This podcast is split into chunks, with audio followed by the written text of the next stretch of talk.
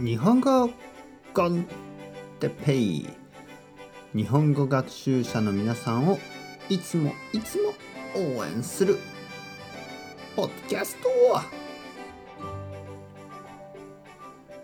今日はネズミについて。ネズミ。おお嫌ですね。はい皆さんこんにちは。日本語コンテッペイの時間ですね。元気ですか？僕は今日も元気ですよ。えー、ちょっと今日は嫌なトピックですね。えー、なぜかというとそれはネズミ、ね、動物のネズミ。あのネズミは小さい動物です。そしてあのまあ可愛いかもしれない。動物です。動物はちょっと人によって考え方が違いますからね。例えば猫が好きな人もいるし猫が嫌いな人もいます。犬が好きな人もいるし犬が好きじゃない人もいる。まあ嫌いというとちょっと強いかな。もっと苦手ですね。ちょっとああ怖いって思う人がいるかもしれない。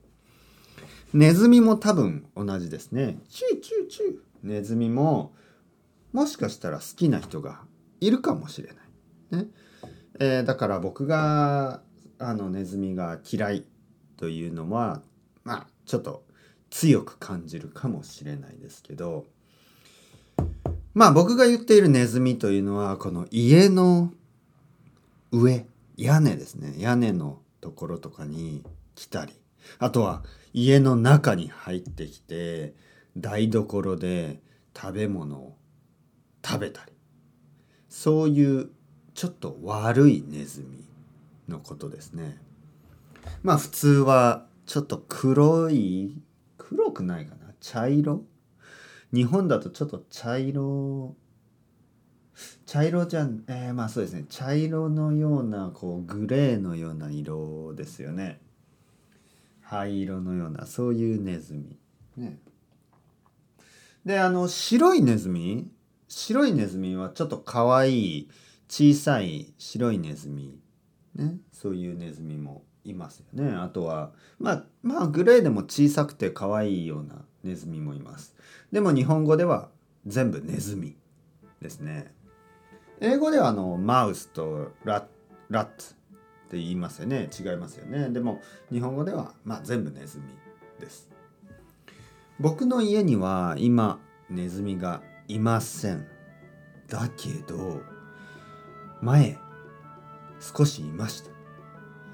1年前に少しネズミがいた時がありました。そして僕はあの電話をしました。そしてプロネズミのプロが来ました。ネズミのプロはいろいろなことをしてネズミが家に入ってこないようにしました。そしてそれからはほとんどネズミの音を聞いたことがありません。ねネズミがこうこういう音ね嫌な音が。ね。1年前はちょっとストレスが大きかったですね。でも今は大丈夫。まあネズミはちょっとまあいろいろな問題がありますからね、うん、ちょっと嫌ですけど、はい、皆さんはどうですか？皆さんの住んでいる国は？